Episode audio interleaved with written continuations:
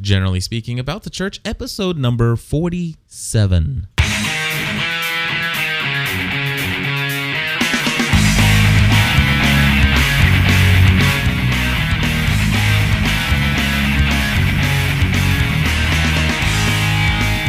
Hello, everybody. Welcome back to the About the Church podcast. My name's Cliff Ravenscraft. And my name is Deje Hollums. That sounded really uh, bad. It's just in Spanish. DG. All right. It sounded like you said something else, though.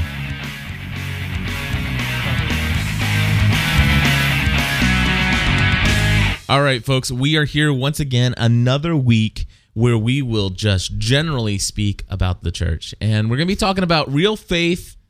No, it's always not. I always mess that up. It's real talk about real faith. You think by episode 40, We're going to talk about real faith with real talk in real time. and we're going to do it like real professionals and not screw anything up I because was, I was just the reason I was laughing when we were doing the intro and stuff. Yeah. I really think we should do one that we don't do the music, but you and I actually do the music part. yeah. So you like uh, number forty six, and we like.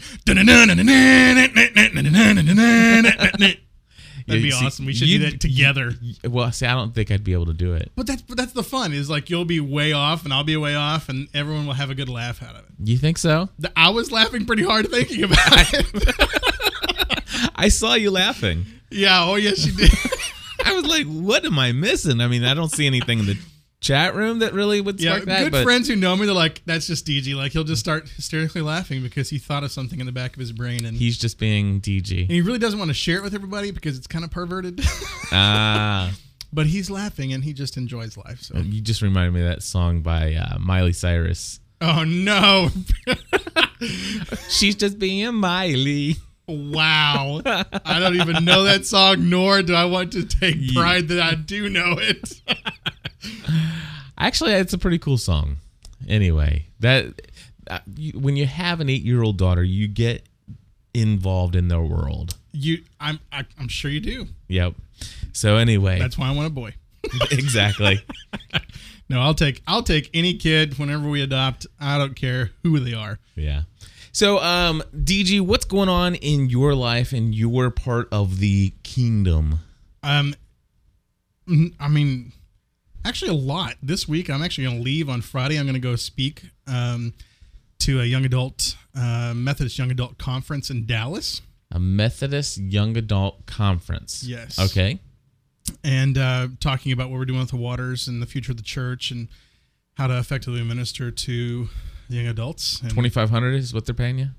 yeah, yeah. I think that, that all all these all That's a reference back is- to a previous episode yeah, for those exactly. For those who are wondering why was that funny.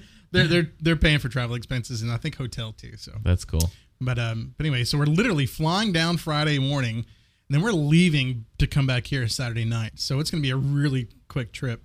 But I'm trying to prepare everything and try to do stuff in advance. And Are you So doing a- like a pre, like a presentation with Keynote or anything like that? Or are you just know, getting I up there and just I don't- talking? I don't, have Keynote on my laptop. How do you not have Keynote? I know it's a cool it's a cool display program that Apple makes, but I just I don't have it. Yeah, I just started getting it for uh, screencasting, but when I speak, I prefer not to have slides behind me.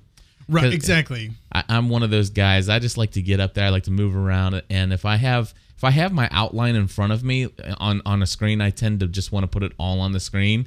Right. And, and it's like, why should I be there? Why don't I just ha- send the presentation, let people read it word for word, and Right. Well, I know that uh, uh, a good friend of mine, Aaron Kleinfelter, who's actually in the the chat room right now. Maybe I shouldn't have said his last name. Aaron. Who's well, gonna be- he's got his last name in the chat room, That's so true. he's good to go.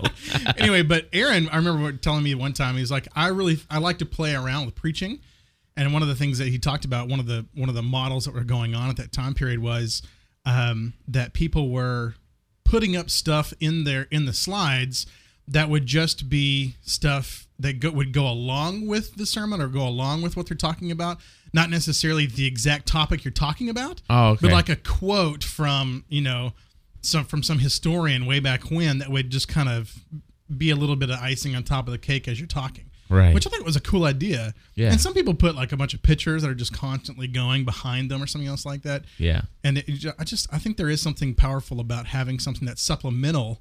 Oh yeah, there. yeah. We are a multi-sensory generation. I mean, we we we we're I mean, we're used to consistent sensory Yeah. information hitting us from all angles all Yeah. the time. And so to sit there and go into a room with a bunch of chairs staring at the back of somebody's head to hear them speak to us, I mean, it's it's like next to impossible if that person's up there just being boring uh, to not be checking your email, instant messaging, and doing five other things on your portable devices. Right, and some people are like, you know, some churches are getting it, and they're like doing, they're doing, they're allowing for Twitter during the sermon I would and posting love that stuff up there while that sermon's going on. Just that stuff's so freaking cool. I would love to do that yeah, stuff. yeah.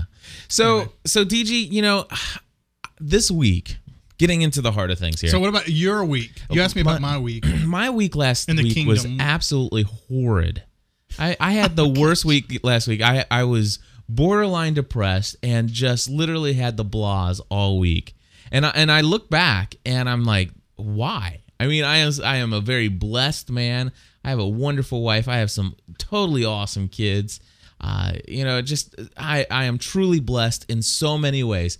And yet last week I just I th- I can't remember what day it was. It was probably Tuesday. No, no, it was probably Wednesday. And I I just woke up and and just felt empty inside. And I had been, you know, I had been really doing a lot with trying to explore my faith at, at a deeper level. And what I've been, you know, kind of thinking through some things that I read here and there. I've been um, looking at today's culture and and and society, you know, with the whole idea of people who are reinvestigating what the church is all about, and and this whole movement of trying to be relevant in today's culture and stuff like that and people who are throwing out some of the things and and and and saying you know we shouldn't stick to these things that were very much a part of my growing up and Sure. and, and in the church. Some things that I held dear to. Um and and I understand that there are there are certain things it's like well number one my faith shouldn't be about tradition. It should be about the living person of Jesus Christ you know and stuff Yeah. like that. But at the same time when when it comes comes down to it you know, I've got so caught up in I think today's culture, postmodern culture, um, is is very much skeptical of everything. They question everything. And I feel like I'm a product of this this new generation or culture or whatever. You've been wrapped up and labeled and given a price tag. Yes. But the, caught up in it. yeah. I and and I we kind of joked about this before we hit the record button, but this past week I've just gotten really skeptical about my skepticism. You know, I, I I feel like I've gotten to the point where you know what I'm starting to overanalyze everything, and I question everything, and then all of a sudden it's like, so what do I believe in? And and hmm. then it, it all gets stripped down to nothing, and it feels raw and naked, and and it's all bad. or it could be actually very, very good. I know, I and that's know. and that's and that's one thing I think we can appreciate from the postmodern culture is the desire for us to be able to say, I really am searching for what is reality and what is not. And and to do the best I can to sift through what people have just told me and what I actually believe. Mm-hmm. Um, and and and now that scares a lot of people because they think, oh my gosh, okay, now they're going to question everything about God. But but Christianity is one of the few faiths that say, ask away. mm-hmm. You know, I'm I'm never going to turn you away by saying, do I really believe that Jesus Christ is real, or do I really believe that this story found in the Bible, you know, is based on reality and, and things like that. So I think that that can be a good thing because when you come out of that, I think you'll know who you are even more so. right. But it scares a lot of mainline Christians because they think, oh my gosh, these people are questioning the Trinity and the validity of, of you know Christ and the words of Christ, much less the people that were inspired to write those, these words and things like that, and questioning the church. And I mean, Dan Brown did a yeah. huge job on that. But Well, here here's the thing. I, there, I understand questioning and seeking truth, but then there comes a whole portion of people out there. Um, and, and you and I have talked about the differences between the emerging church and the emergent church. Yeah. And and you know, of course, you have some distinction in some of the things that that you you understand the differences between some of that. Well, um, there there's so many other bits of language talking about you know the this next generation of the church or this next cultural reformation of the church and and i guess one of the things did you mention the emergent village Yes, I was. I just brought it up right here. Okay. I don't know if you've been reading that. I don't know if you read that blog and all. no not. no no no not at all There is a great uh, blogalog, is what they've called it. It's like a blog discussion dialogue. uh-huh That's going on with Bill Easum. I don't know if you're familiar with Bill Easum, but he's No. a big wig when it comes to evangelical um, thinkers mm-hmm and writers and stuff like that. And so um, he he wrote it on BillEasum.com, uh, dot com, e a s u m dot com, but it's also on emergentvillage.com. Um, but you can read this, and this is a really good kind of a critical response to what is emergent, what is um, what's going on, the good things about emergence and the bad things, or the, the things that he thinks everyone should be weary of about the emergence. And so it's just good stuff. I just want to encourage anyone and everyone who's kind of wrestling with that stuff to read that because I this I mean he's a smart dude. I mean he knows what he's talking well, about. well, we just we just got a, a an, I got an email and I've been uh, corresponding with a friend of mine from New York and sent me along. Have you ever heard of the Christian Research Institute? Um, Hank Hanegraaff and all that stuff. I think you you I've talked about it. before. Yeah. Anyway, they do a thing called um, uh, I forget the name of the magazine anymore. It's the Christian Research Journal, I think is what they call it. Right. Well, anyway, um, you know who Mark Driscoll is, right? Oh, From yes. Seattle, Washington. Do you what do you think of Mark Driscoll? Driscoll. oh man. Tell me seriously. Okay, he is he's a pretty hardcore uh, Very hardcore. Yeah, like women do not belong in ministry. Women, uh, I mean, he's got a lot of, you know, this is your defined role as a woman, as a Christian. Um, he's very outspoken, Mm-hmm. but um, he's got a huge hunk in church in Seattle. See that? Okay. And, So and so, I mean, so whatever he's saying and whatever he, and I, I mean, I theologically, I really disagree with him a lot of points, but, um, but he is so outspoken and he's so much to the point that he offends a lot of people, but he does not care Mm-hmm. Right. because he really believes that's what, what God says and, and doesn't do it. and you know doesn't what? sugarcoat it at all. Exactly. And and so he- is he is another extreme. Oh yeah. Okay. Uh, and I would say, okay, there there are two there there are there are extreme extremes, and then there are Yeah. acceptable extremes. Yeah. Does that make sense? I can see that. Yeah. okay there there are the extreme extremes like goes beyond that and and that is the people who do the the picket signs and and burn down people's offices and stuff like that but but then you have the acceptable extreme you know the people who believe what they believe and they stand by their convictions and and and then you have some people over here who consistently question and say you know what we are not going to tell you what to believe we're going to have you invest and, and you know i see that that's where i'm at. I you know i i'm i'm such a I, i'm such the type of personality that i want some i want some guidelines. I, I want some some boundaries for me to stay in theologically um emotionally the the way that i carry out ministry. And and so sometimes i look over to the right and i see the oh let's just love everybody and and let's just reinvent the way that we approach all these different things and let's investigate this and then then i go over and i look at you know somebody like mark driscoll which i must say that you know i i really admire the guy uh, I admire his convictions. I don't know that I don't believe what he believes because I think I'm a little bit more, especially in the area of women in church and stuff like that, just because that's what I've been taught.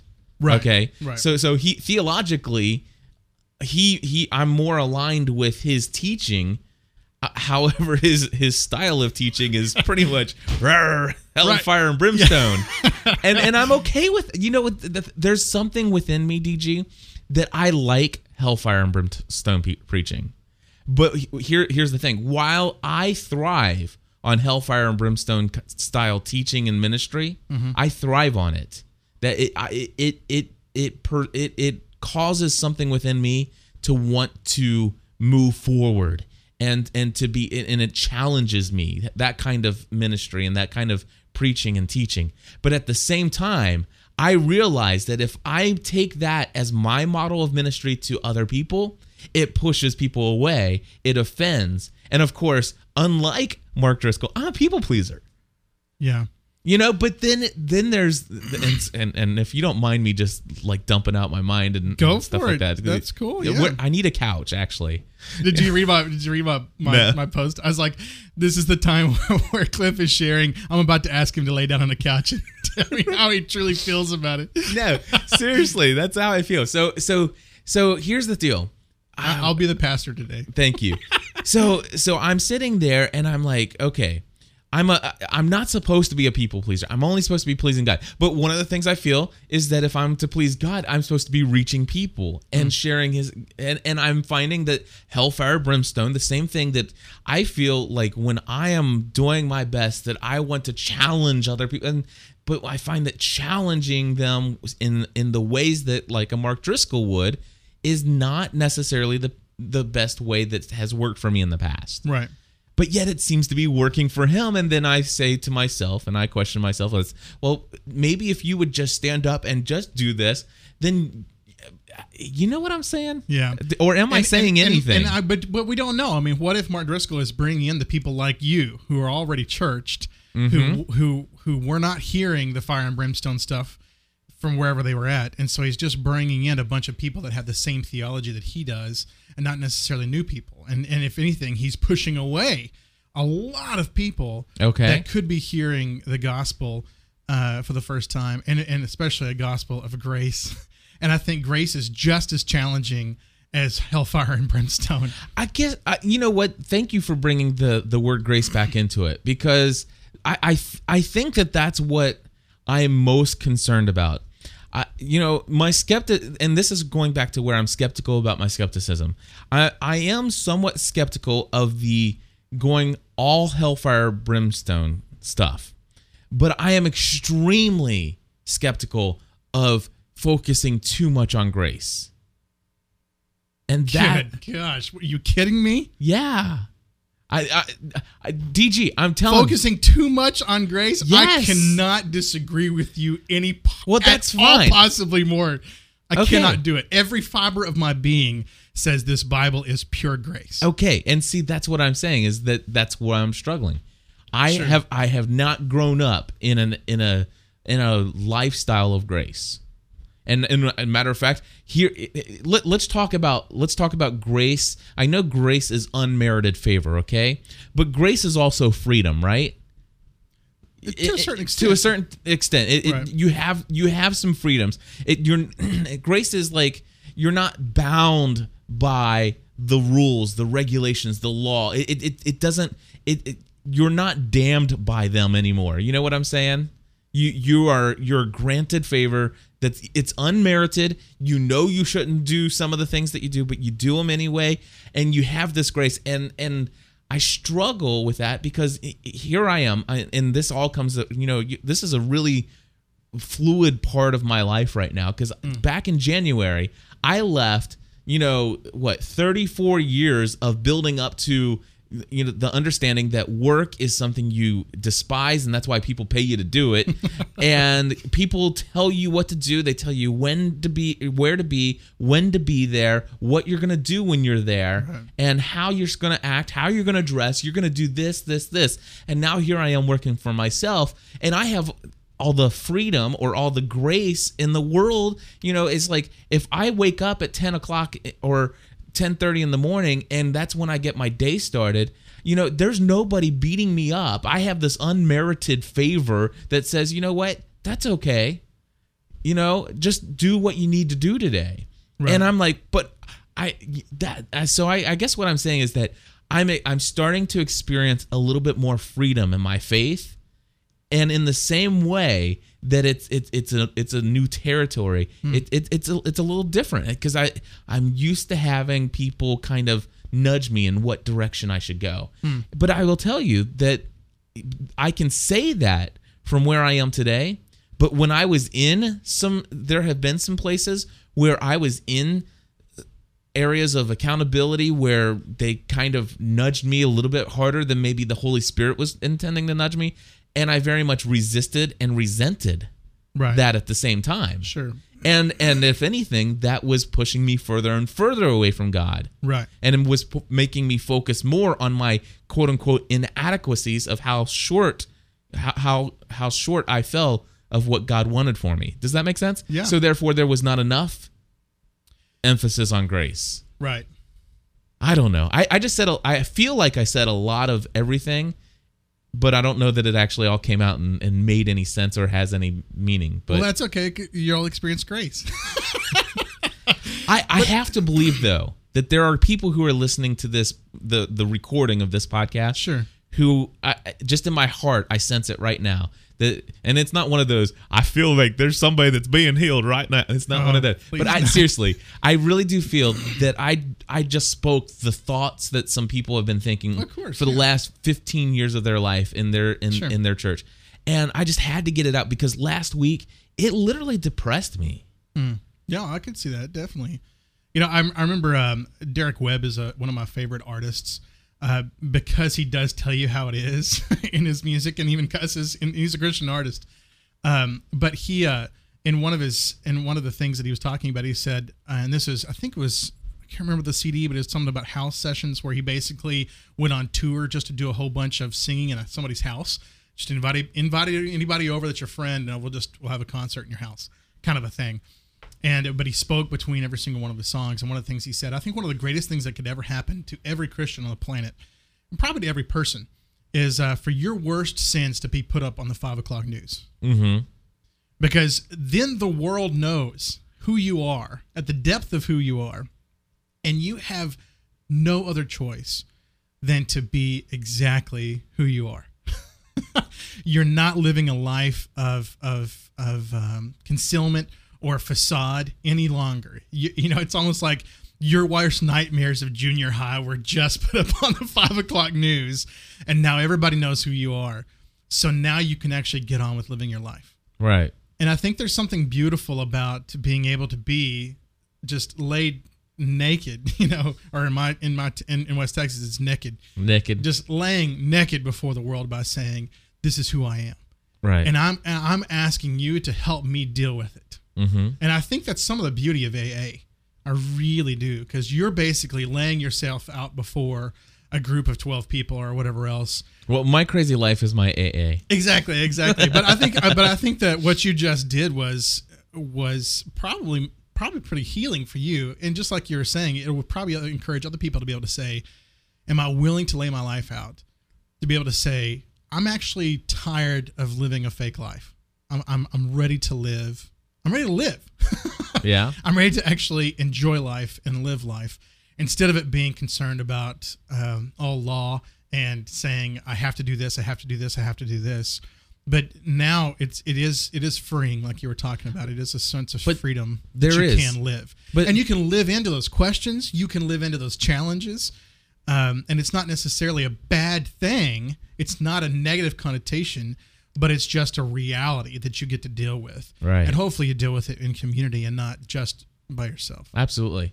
Well, here here's the other thing it, with that is is you know, um, you know the I I find myself I question you know it's like so so what is God really laying on my heart? Sometimes I I feel like well this is what I feel God this is what I feel God calling me to do. This is what I feel God is is is you know th- this is where God has has planted me at this point in time. But then i you know there comes the time when you start questioning. It's like well is this really god or is this just me trying to convince myself that this is where god is? And Sure. and and, and so it just it's consistently questions like you know it is okay somebody says in an email well you know cliff that maybe that struggle is you know you're you're making some serious uh, impact in the world for for God's kingdom, and you realize that you know the enemy prowls around like a roaring lion, you know, looking for who to devour, and and and you have to pray. That's not to- Aslan. yes, it's not it's not Aslan. Uh, but anyway, the thing is, is that um, you know, then I question. It's like, yeah, that that maybe that's it. This is a this is an attack from the enemy, and then the question is like, well, does God does does Satan really come and attack, or are these just my own thoughts or my own feelings, and and or Yeah. you know, and then there's you know, you you turn on the TV, it's like, have you been feeling low? you might have bipolar I, disorder. I like the I like the voice change for So- the ads on TV. If you have a uterus, you may want to speak to a doctor right. before taking this medication. exactly. well, you know, it's I, I think that I think you went. You, you touched on something really quick, and then you just kept on going. Uh-huh. I want. I'm gonna. I'm gonna press the rewind button and just Sure. go back a little bit. And one of the challenges you basically told me that you're having is discernment. Mm-hmm. Is this of me? Is this of God? This thought or this reading, this book, or whatever else? And I'm going to throw some more Wesleyan out on the table. And um, Wesley had a wonderful way of being able to see what is what is of God and what is of self or of something else. Mm-hmm. Of I rarely use the word Satan, but the enemy, as you said. And and so he says it's a fourfold quadrilateral, and it's called Wesley's quadrilateral. quadrilateral. Now he never came up with this term. He just used it, and then someone else said, "Well, wait a second, this is what he's doing," and they actually kind of coined the phrase and everything Gotcha. else. But he said, basically, here's your plumb line. This is your ruler. This is to measure to find out if this is through discernment, you know, through prayer, uh, finding out is this well, is this me? Are these you know, or is this of God?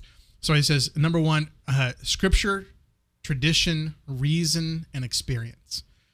So hold that up to all Yep. four of those things. And and he said it was an equal quadrilateral, although I want to stretch I want to stretch out scripture. Right. and said it's primary to be able to say, hey, is there anything that would that would go against this in scripture? Okay. And uh, and then you even find in scripture some things that look like contradictions between Old and New Testaments and stuff like that. So then you use reason. God gave you a brain. Use it. Does this seem normal? Does this seem logical? Uh, scripture tradition. What has the church said about this? What have two thousand years of experiencing God said about this? And that see that's the that's the thing that I see so many people questioning and wanting to just toss out is tradition.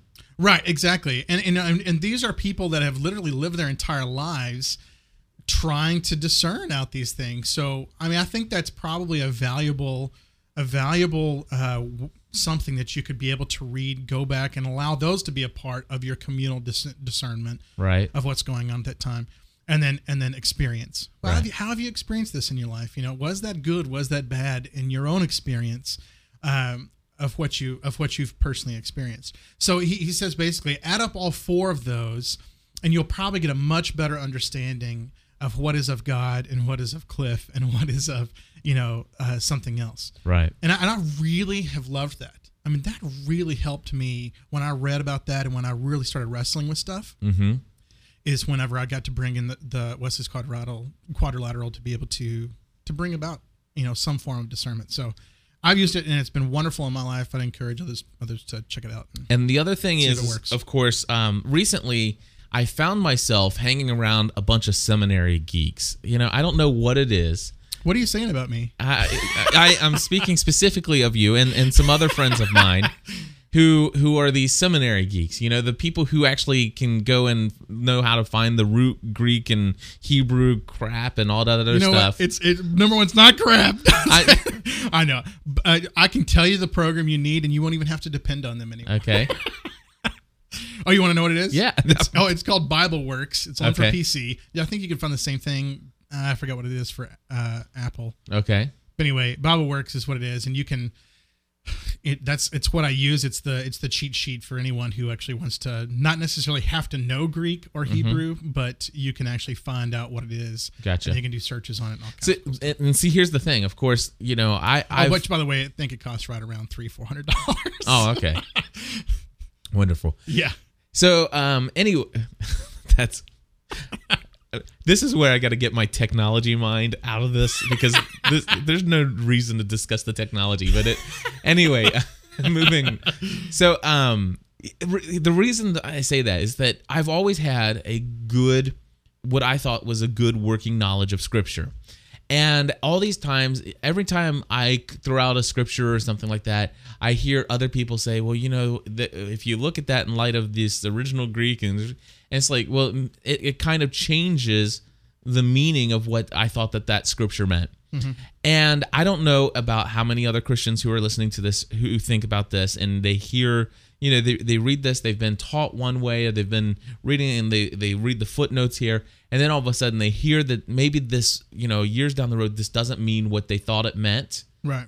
And and then all of a sudden it's like, well, by golly, then why do I do why do I read the darn thing if I don't know how, if I don't have the right tools? And then uh, and then I- look into the the um, Bible, and of course I see that the the the apostles were looked at as they were going out and sharing the good news, and of course, um, people said, "Wow!" They they were astonished and amazed that these were unschooled, ordinary men. These are people who were fishermen who hung out with Jesus for a couple years, and they're out there preaching the kingdom of God, and they're the ones who are writing the New Testament and all Right. this stuff. Of course, in, Paul, of in Greek, Paul. in reading Greek. Okay, exactly.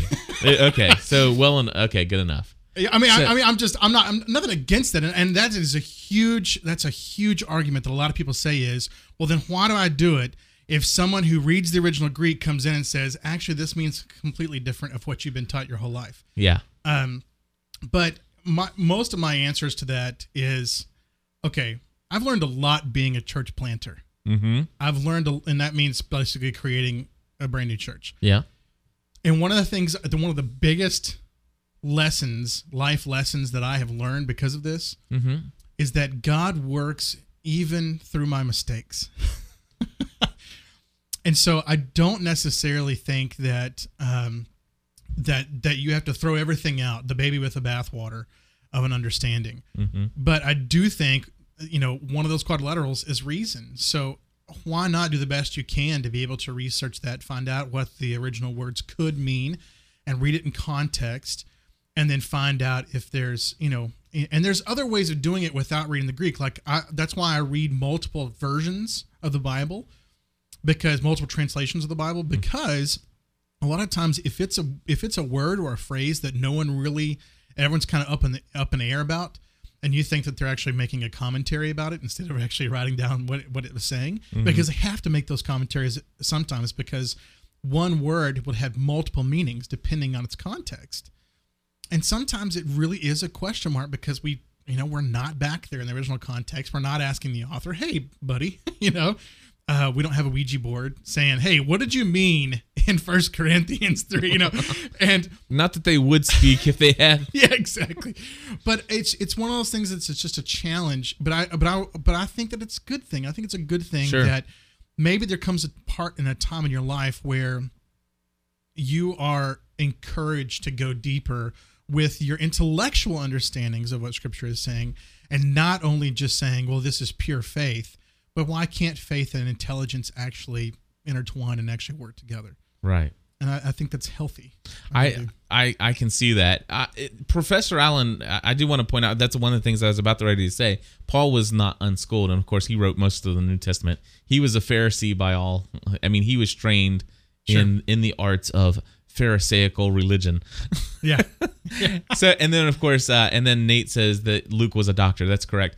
Um, eh, you know, but the, the for the most part, the the the group was made up of of some pretty shady people as far as when it comes to how much they were trained in in the way of of the law. So anyway, um, or And- and- at least cool religious doctrine Testament at the time. the majority of them were trained by hands-on. Yeah. You know? I mean, I know that, that Christ was probably being able to read the Old Testament and be able to say, "Hey, this is its meaning. This is its meaning." You know, and that would just be invaluable to be able to have a rabbi, a teacher that would be able, be able to do that. But then he actually, then but then he actually said, "All right, let's go out and live it." Yeah. and that has got to be so much better effective learning that's that's for all you professors out there i guarantee you i would have learned so much more in your classes if you would have actually applied it to real life or sent me out into the real world and said all right here's the physics equation for this laser to work figure it out and I, now i know it was figured out you know 50 60 years ago but figure it out let's figure it out as a, as a group so we could be and i think that i think high schoolers really need to have that I I think some high schoolers they're, they're and, and I'm I'm very much the same way. I'm a hands-on person, but I, there are some people who are not hands-on. They're they're book smart. sure. I mean, they they so there's different learning styles. One of the things that we haven't pointed out, and and I think it goes before we move on, uh, but one of the things that I'm reminded now is is when I do read scripture, you know, I- there there is the whole emphasis of the fact that you know the Holy Spirit lives within us and speaks and interprets and helps us to remember Yeah, and and, and teaches us. And so it, it's not like when we read the scripture that we're you know that we're void of anything that of any help in understanding or enlightenment of of what's being spoken there Right. and and of course you know those of the apostles that were not trained in the religion of the day or the, the you know all the all the ways they they were i mean they were like me a bumbling idiot from time to time Sure. you know just made really stupid mistakes prior to receiving the gift of the holy spirit. I mean they were it's like shall we call down fire from heaven and burn these people to death? Yeah. you know and it's like i mean they and and of course uh, peter put his foot in his mouth multiple times and and stuff like that. But um you know it, it- once the power of the holy spirit came upon them and resided within them it it, it was it was they were different people Yeah. and and so that's something that i need to remember and i'm reminding other people who who some somewhat question you know should i sit down and read the bible if i don't quote unquote have this seminary knowledge of all this other Right. like how to interpret things. Uh, Professor Allen says, of course, the idea of us ordinary folk even having a Bible and trying to read it for ourselves is a very modern concept. It wasn't possible for the last 500 years and has become common among the wealthy nations for only a few centuries out of two out of 2000 years of church history. Read his last one. That's the All right. that's uh, the kicker. all right. So, well, let me read the next one then. Personal Bible reading time is a concept the apostles and early uh, and early church for at least the millennium and a half would not recognize. And then he says Scripture was originally meant to be read and chewed on and hammered out and considered and weighed in community, not as individuals, just as you and God. See that, and and you know what? That right there, it, it- what that's one of my. I love that last statement because in I do the almost daily devotional, mm-hmm. you know, and for me, sometimes I'll have a devotional thought or I'll go into the Bible and I'll read something, and that is something that I will think about. I'll chew on. I'll I'll ponder how my life and my the history of me doing relationships with people, how I've handled that. I'll struggle with maybe how I've mishandled that truth, and and literally, I can I can take maybe one one verse, one paragraph, one section of scripture and literally be having that be my devotional thought for an entire week Yeah. as I'm as, as I'm really trying to figure this one out Cool. and wrestle with this. And and if anything, that's the one thing you know going back to the remember I'm and that's talking a little bit more about having a little bit more grace and freedom in mm-hmm. how you exercise your faith. Whereas I'm certain I don't know what Mark Driscoll would say, but I have certainly been a part of churches where they say, you know, well, to be a good Christian, you should be having your daily time alone with God. Uh, and of course, you should probably be reading uh, scripture for at least 30 minutes a day, or, you know, start off with 10 and move yourself up to 15, and then get to, you know, eventually you'll get to where you're reading the Bible for about an hour every day.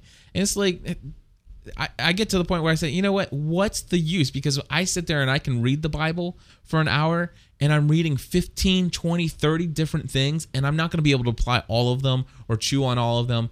And it's like, why can't I just pick one Right. and and say, okay, let this well, soak you, why into my try life? that? Why don't you say, okay, for this week, it's Uh-huh. this chunk of scripture. Period. I have.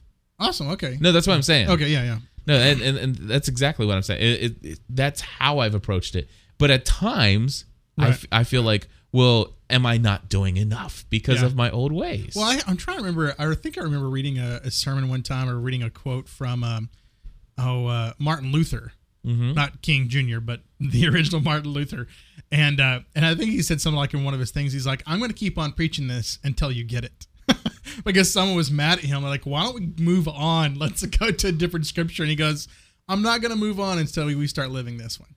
Yeah, And uh, you know that's a huge challenge to. that is a people. huge challenge. But you know, just like what you're saying, where's the grace in that?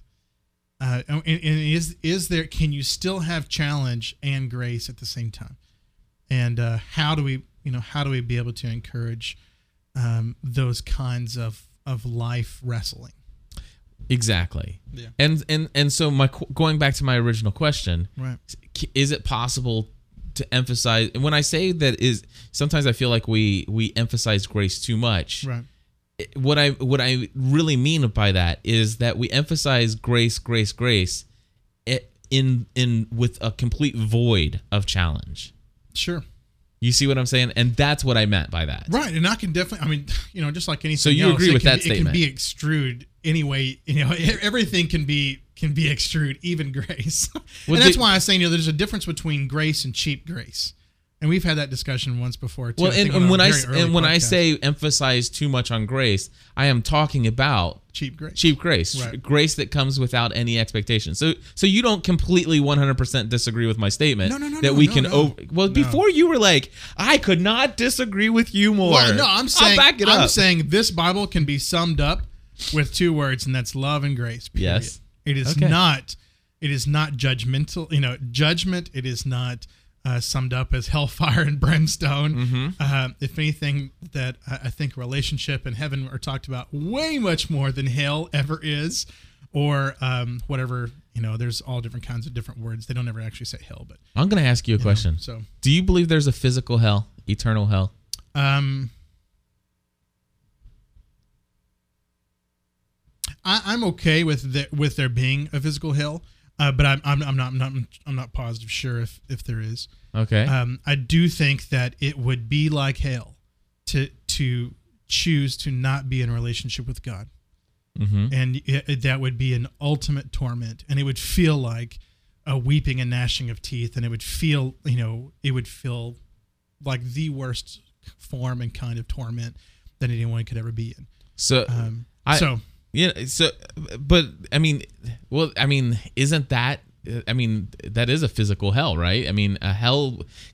My my understanding is, and what I've heard is that you know, basically, we experience joy, happiness, and and whatever else in this life simply because of the presence of God right, you know and in in in that you know anything that is good and pleasing and it, it- well i don't know there there sometimes sin feels good um, yeah, which which means you should not only be relying on your feelings or emotions, so i'm wondering i mean it, it, which I- is the same reason why I have If I have issues with people completely like when they're doing the altar call being s- such an emotional response. That's why I have issues with that too. So I mean, Yeah. yeah, there is. We cannot always trust our emotions or well, our and that's why I'm so thankful that last week my my relationship with God was not based upon emotions because Exactly. last You're night like, well, forget it, dude. yeah, and, and of course it didn't take me there. In fact, last week I recorded four episodes of the Almost Daily Devotional as I was. It's like I- it's like, dude, I, here's what I'm struggling with today. I'm I'm, Right. I'm I'm I'm wrestling with this scripture. I'm wrestling with being a people pleaser. I'm wrestling with this. I I don't know. I have to. I okay. If somebody if, if somebody just really doesn't like God and they've got a beef with him Sure. to to live eternally without him how i mean do you think that that's really i mean is that painful for them somebody who des- desperately does not want god Yeah, either painfully emotionally. wouldn't it be hell for them to be with god for eternity if they didn't want to be I, well, in a in, in a certain in a certain stance, yes. Okay, all right. Here's here's I, here's where I think this understanding of fire comes from. okay Uh, when we think of um, hell as fire, it, back in the Old Testament, I mean, you were very fearful of being in the presence of God right because nothing unholy could be in the presence of pure holiness. okay And so I think it would be torture for anyone who has chosen not to be holy to be in the presence of holiness. Yes. okay So I think I think that going all the way back to the Old Testament, that's where that kind of started that kind of thinking of hell, you know, as being fire and things like that. Um, but you know, then you then you come back in the New Testament, and he but he's, but he's basically talking about this valley that's outside of Jerusalem, that's basically the trash dump, and and where dogs are constantly gnashing their teeth because I mean they, it's just it's it would be a horrible place to be. Mm-hmm. and that's what he's trying to say is is you know if you're not in relationship with god that's what it's going to be like. I mean that's it, it, it would just it would not be the place you were created to be in. But um I can go more into. Yeah, I, I guess what I'm wrestling with, because I don't know that I agree that hell's not a literal place. I, and and and and of course, I know that there are a lot of people who have who have shared and and say, you know, well, God, if if God actually even created a place called hell, you know, it, it, and then I, I kind of I'm not sh- I'm not certain that I believe that hell is a physical place, but I'm not sure that I don't believe that it's not. Exactly. Okay. And, and I'm saying I'm okay with both. And ultimately, in my mind, I don't think it necessarily truly matters. Either you're Well, in a it- state no, of it- hell or you're in a place of hell. I don't think either one of those. The the the big, huge, overarching understanding there is you have chosen not to be in relationship with God, and that would be torturous. Well, So I I would say that that would be. Tor- I wonder if if the state of hell, see the the the the place of hell is painful, and physical and emotional and mental and all those things.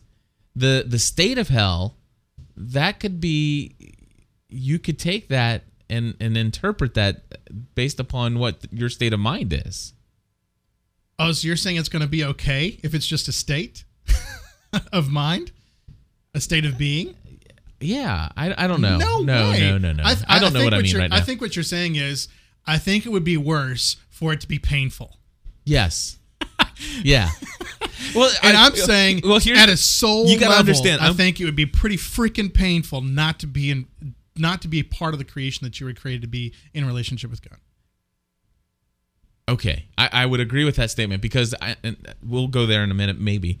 But you got to understand, I'm coming from the place where hell was, you know, was the main evangelical tool Exactly. of bringing was, people into the It kingdom. was fire insurance. It, it, exactly. It's like let me let me tell you what will happen if you die tonight, and Uh-huh. and you don't accept Christ, and that's literally that is the church I grew up in. Oh, I know, I know. And and I like there's a guy who goes to one of our organic gatherings that he said he tried to commit suicide four times. Four times, and it was not because of something. It was because of the church, and he'll tell you it was because of the preaching of the pastor that was telling him, "You are not worthy. You have got to ask for forgiveness." And and he basically felt so unworthy to be with God that he literally tried to commit suicide four times and did not succeed any of those times, which is crazy amazing. But it's and it was all because of the tactic of trying to bring someone into the kingdom through fear. Mm-hmm. And I have major issues with anyone who tries to say, "Hey, this relationship with God is going to be started off by a healthy fear." Mm-hmm. No, I, I you know I did not fear my wife into marrying me. you know, Well, here's what I that's don't- a healthy relationship. I don't understand this because you and I both come from Wesleyan theology on on the end of uh, our tradition in the church. okay, Okay, you're in the Methodist Church. Sure. The Nazarene Church is very much an offshoot of the Methodist Church. Uh-huh. I can't imagine that it's so far divided. Other than the fact that they did split, I guess, but oh, that's pretty funny. But, no, I, I think I, I, I honestly believe that you can you can say that this is your tradition, but if you have a pastor who had Yeah. a different tradition growing up, um, and this minister, this is the way this person has always been taught how to preach, Mm-hmm. and this is the way they preach, and they use fear as the tactic instead of grace. Um, you know, I, and I believe me, I grew up in West Texas. Uh, it was the predominant way of bringing people into the faith is to do, you know, you know, scare them, or burn, scare 'em you know. yeah, scare this them is pure fire insurance. But and what I'm saying is there is so much more life that was meant to be lived and intended to be lived by by this Creator, um, in, in relationship with Him. And it's not just okay, I'm good for later. Mm-hmm. It has implications for now. Right. And if you just call it fire insurance, then you are only seeking the the future stuff. Right.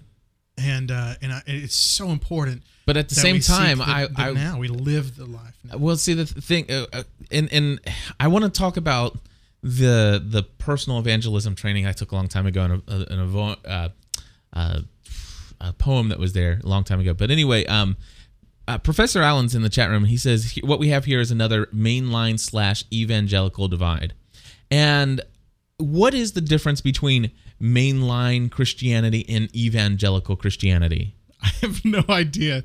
Because I hear those terms all the time. I've- I, I just thought we were all Protestants. I hear those terms actually used in the same in the It's- same. Is it the same? Well, is it the is it the same as like when I is, is it? I I think maybe that the issue here is that um, it's when people say, "Are you a Christian?" I don't want to say yes because I don't know what they mean when they're saying Christian. Well, that's true. You know, it is and and if somebody asks, you know, are you a mainline uh, Christian or evangelical or whatever? So I I'd like to know, Professor Allen, if you would be willing to call in and leave us a message, and next week we'll play it uh, and tell us what your definitions of mainline Christianity is and evangelical, and what are some of the divides that kind of help us to separate that? Because I I've seen that terminology not just here, but I've I've seen it in in lots of places, and I'd love to hear a little bit more about what some people are talking about there. Right, and and and you hear it mostly in politics lately. that oh, they're going to get the evangelical vote. Yeah. they're trying to get the evangelical vote. Yeah, but Um, you, you don't hear them say, "I want the mainline vote," or the mainline Christians. Yeah, exactly. So so anyway, um, he says he'll try. Okay, and if if not, if somebody else wants to call in and, and give it a shot, either way, He's labeling us. How Yeah. dare you? Cliff is more evangelical. DG is mainline, more mainline. Wherever you disagree, it comes to one core paradigm. All right. uh, So anyway, um, I I was brought up evangelical, and and see that, and here can I uh, just share with you one more thing that really rocked my world last week, is that um, I've really been struggling with how how little I have been pushing the eternal life issue with certain non or certain what you call normal people, mm-hmm. non-Christians. Mm-hmm. You know, I I used to be very much mindful of sharing my faith. And of course, we were talking about ready for the pounce. You know, that was very much the paradigm that was very much the the the method of evangelism. You know, it's always being prepared to Right. to basically give that answer and and and of course I believe in doing it with gentleness and respect but but I believe in the importance of being there to do it you know and not just you know not just uh, be prepared to share the gospel uh, in in whatever and if if you need to use words but the fact is is you better have some words so if you ever need to you have them and then of course you know then there's you know the Holy Spirit will give you the words to say blah blah blah Right, sure. I know I'm just going off and on No, I know what you're talking about. I'm with you. so here's the here's the thing is is that you know i've not been I, I i i i think last week i was a little concerned that i'm so focused on me hmm. and my needs physically and and just everything that's going on. I have definitely a lot of different things on my plate that i've never had to worry about before and never had anxiety over before. Mm-hmm. And i i find myself so caught up in me mm-hmm. that I have not I, I feel guilty guilty about not being as concerned about the eternal life of some people that I know uh, basically by you know am I investing in a relationship with them? And and and you know it, I've gotten away from this this understanding that you know what I, I and I've even expressed some pride in the fact that I've grown to the place where now I invest in relationships with people just to show just to to be uh, God's loving presence in their life and I've I, I've considered it a, a, a point of pride to say that I am not there for the intention of converting them. But somewhere out somewhere out of nowhere last week, I started to feel guilty that I'm not doing that. That I'm not that I'm not mi- always mindful of it or or being more concerned about their eternal life. Right. And and I, and and what I would say is I have the same love and same care for those people, but I could actually help them live life with joy and grace now. See, I, that, And and the eternal life aspect, it will just be the cherry on top of of, of the Coke float. you if know? there's anything that that is so opposite to where I grew up in the church. exactly. The, what I grew up in the church is we're not home yet. Steven Curtis Chapman, we're not home. Yet. I'm not, Mm-hmm. Yeah, yeah, okay, I'm yeah, not yeah. gonna say. You know, it, we're on vacation. We're this is a business trip. Right. You know, you yeah. don't hunker down. You know, it's not he who Bring wins. those analogies, baby. Come on, keep bringing. you know, them. he who dies with the most toys wins. You know, is all that. Don't don't live your life like that. Don't because you know this this this isn't where we're meant to be. You know, we're supposed to understand that you know this is just uh, a stop along the road in the journey to heaven, and Right. you know all these different Yeah. things. I mean, it's like. Th- this place is not our permanent residence. It's like, then why did God put us here? Yeah, exactly, exactly. And I and I think that Christ said, "I come to give you life and to give it give it to you abundantly." He Yeah. didn't just say, "Hey, life later on." He's saying life right right now, life you can live. But then, uh, and You I believe like that. you've never lived before. And I believe now. that. I believe that, DG. But then I'm really concerned about the abundant life preaching stuff out there. You know, Well, sure, you can't. You, you know, you need if- to stay. I think you have to completely stay away from the. Um, um, oh, what's it called? Um, oh, what? where you know, like uh, you'll you'll you'll be rich. Oh, yeah, wise, yeah, yeah. Uh, prosperity gospel. Prosperity gospel, and and and just the you know, if if you're not wealthy, if you're struggling to put food on the table, there must be sin in your life. There must be something unconfessed, unworked on that you need to work out with God. Because if you Yeah. If you had a right relationship with, with, Oh, with the creator of the universe, the guy who owns the cattle on a billion hills, then he is going to pour out the abundance of heaven on Wow, you. dude. I'm like getting my skin is crawling right now. Like this is the way I feel before I would step into a ring. I know, but let me, but let me tell you that when I hear that, that's the other. See, that's I'm a person that sometimes leans towards extremes, Sure. and so when I hear you say God tells us to enjoy this life, this jo- this place is enjoyable, and Exactly. and and and I hear that, and my mind goes from one extreme. Right. And and all of a sudden it immediately goes over. And and of course, the one thing I do know that God has been clearly laying on my heart is balance. You know, Mm-hmm. Sure. a life of balance.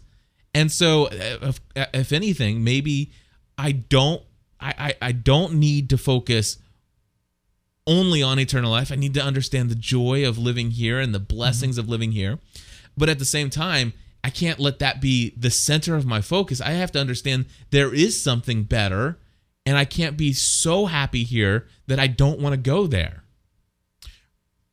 Well, sure, of course. I mean, Well, you say, of course, but it, see, that's the thing. You, I mean, it's it's that one thing. there of like are some seeing of through us the that glass not- dimly, seeing through the Yeah. glass dimly. We're Yeah. not. I mean, I, I think that that is. Um, I think, that, like I said, that is the. I think that's the byproduct of grace. right. Is is, is the heaven aspect, and but I do believe that that we can experience a relationship with God here and now. Mm-hmm. and and that that is that is that's the that's the the lo- the road less traveled. That's the narrow path. That's the key to you know and and no one comes to the father except through me. And so that relationship is what uh, brings you into this actual you know whether it's an actual place or a state of being but you will be ultimately in eternity with in with and in relationship with god Yeah. Father, Son, Spirit. And I think that I, I, I'm not disagreeing with you at all. I think that uh, you're going to have to have a healthy balance between the two. But I'm going to always teeter totter on the life lived now than I am the life lived in the future. Well, And God even says, I "Don't say worry that- about tomorrow, for tomorrow Sure. has enough." And but the reason I say that is because of exactly what you're talking about. There has been a predominant um, speaking ever since uh, "Sinners in the hand, hand, Hands of an Angry God." I forgot who that guy was who preached that sermon, but that started up this whole genre of preaching that was hellfire and brimstone, fire insurance kinds of stuff Yeah. and and I th- and, and that's why I will always seesaw on the other side because I realize that the majority of people out there, whether they're Christians that were taught that stuff or they're normal people who have heard that stuff, I'm I'm having to be able to equal out that balance by putting more so on this side. Gotcha. Uh, and that's and that's why I do put an emphasis on that side because I realize the culture I live in has been taught that the other one and it's and it's way out of balance and out of whack to begin with. Jonathan Edwards, thank you. That's it. So, um, you, you you have to add on top of this the fact that I spend a lot of time listening to my good Catholic friends over at sqpn.com. That's cool. you know, and, and and I listen to the Daily Breakfast, and I listen to my friends Greg and Jennifer Willits and stuff like that, and of course I Paul Camarata who does the Saint Cast, and and just I, I I'm consistently out there just listening to other people talk about their faith and and and and so much And me, you have to listen to me. and I listen well and, and you know the, th- the thing is is I'm hearing competing views consistently right. and it's like and and, and some of the views completely seem to um, just uproot so much of what I grew up as understanding to be what my faith was all about. And when when you start and and I think that that was really the thing. When you start questioning what your faith is all about, mm-hmm. you feel like, "Wow." And then all of a sudden you start questioning what is the work ethic all about?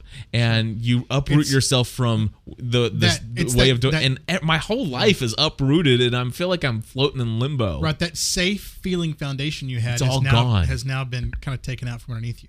And you're swimming now. You're swimming in the water. That it's you know what I I literally do believe for the first time in my life back in January, it was a moment just like in the scripture where Jesus uh, Peter says, "Listen, Jesus, if you're if if you want, call me. I'll walk out there to you."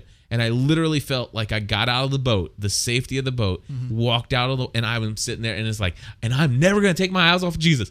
And boy, have I taken my eyes eyes off him, and I have fallen into the water, and that's where I was last week. And I and and it's where I mm-hmm. kind of go back and forth. It, it's kind of like, you know, it's like wow, it, it, and it's rough waters out here. Yeah. And Jesus keeps saying, "I come to me, and I'll bring you peace." And I'm like, okay, God, lay it on me. Yeah. You know. You know, and I and I can I can honestly tell you, I feel the exact same way with the church plant that I'm doing. I mean, um, you know, it's it's it, this is at the very beginning of the period where the conference pulls out ten percent, uh, I mean twenty five percent of what they were giving, and so you know that twenty five percent of that finances have got to come from somewhere, whether it's the the church that's helping co-sponsor this, or from the church plant that I'm doing, uh, or myself with a part time job or whatever else. I mean, and so you know it's it's it's financially crunch time but i know beyond a shadow of a doubt that i'm doing what god wants me to do Yep. And and see and that's that is that is what i cling to that's the that's the rope that christ has tied around my wrist or my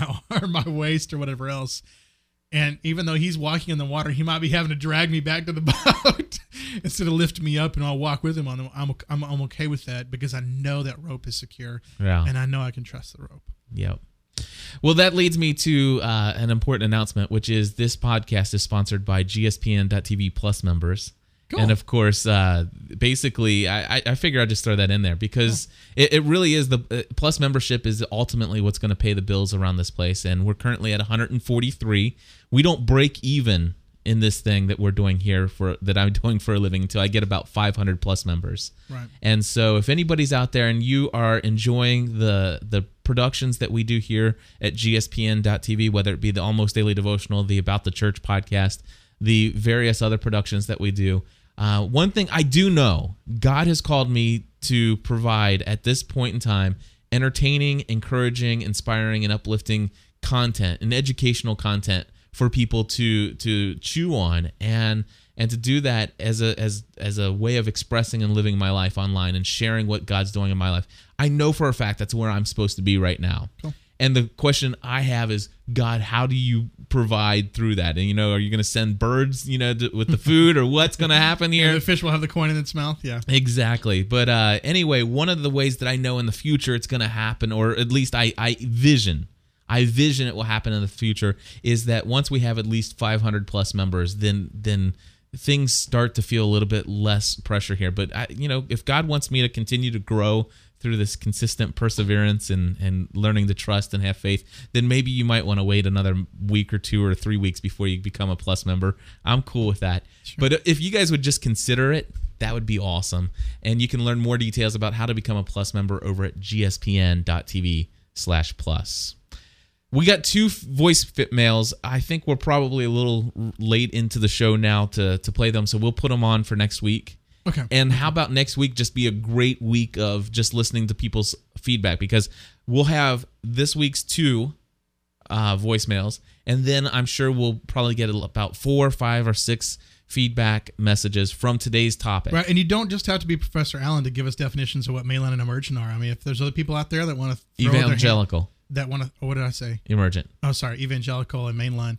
Um, heck, throw out emergent. I don't care. Yeah, whatever just- you want to talk about. so about. I would love to make that, you know, Yeah, mm-hmm. yeah. Tell abs- us what you guys know think. what? How, it- And- and how do you think the media thinks it is? How do you think the church thinks it is? How do you think it is? I mean, I would Right. love to be able to have a good, you know. And the, the other thing I want to say is that there are a lot of people out there who are not Christian who or maybe are Christian and maybe they feel like, you know, well gosh, DG is a seminary guy, Cliff's had experience as a pastor and and stuff like that and it sounds like you got a professor guy in there in the in the chat room and you've got this other guy in there who went to seminary with DG and he's in pastoring and rule and stuff like that. What do I have to add to the conversation? I'm telling you, this podcast, I, I really want to hear from anybody and everybody who will call in. exactly. You know, don't feel. I mean, I look don't at give me. a rat's patootie about my title or my education. We're talking about God. That's exactly. And, and and do you have questions about God? You know, do you? You know, uh, we, gosh, I, I my favorite voicemails to date have been from from Tess. You know, who who just expressed, I just don't know that I would people who are want to know. genuinely Yeah, wrestling and, and Yes. asking and And so, you know, we, we want to hear from all of you. And so please do give us a call. The phone number is area code 859 795 4067. Again, phone number area code 859 795 4067. Thank you, Dr. Hollums. oh, don't you dare! I feel better. I got it out. Good. I need a comfier couch in here, though. Do you? Well, we can work on that. Bye, everybody. See ya.